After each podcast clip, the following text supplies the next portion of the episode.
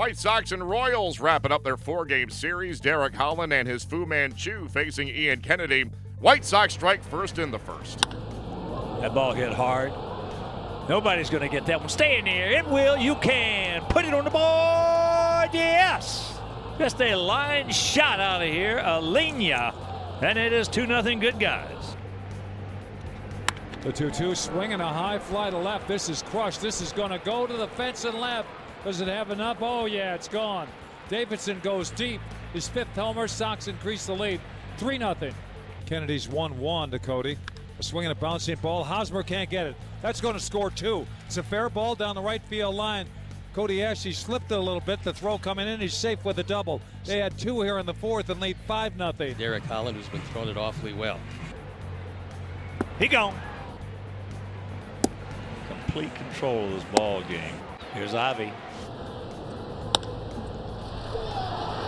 That ball into right field. Here comes Abreu. Two more are going to score, and it's a 7 0 on the two run single by Avi. White Sox earn a split of the four game set. They take it 8 3. Derek Holland now has a 1.31 ERA in his last three starts against Kansas City. Holland is one of just five pitchers this season with six starts of no more than two earned runs apiece. Derek Holland was terrific, and the White Sox bats got to work early and often as the Pale Hose cruised to an 8 3 win against the Royals, earning a split of the four game series. Here is White Sox skipper Rick Renteria. Uh, I think he's doing exactly what everybody expected of him, to be honest. He's been around, he's a veteran presence. He came in wanting to have success. He's been doing a really nice job, uh, throwing a lot of strikes, mixing in the secondary pitches very well.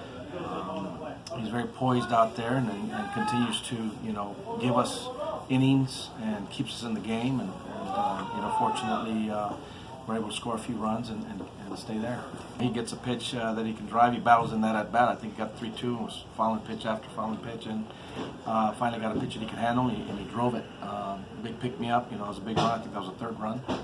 Uh, so, so good for him, good for us. The White Sox head to Baltimore on Friday for a weekend series with the Orioles.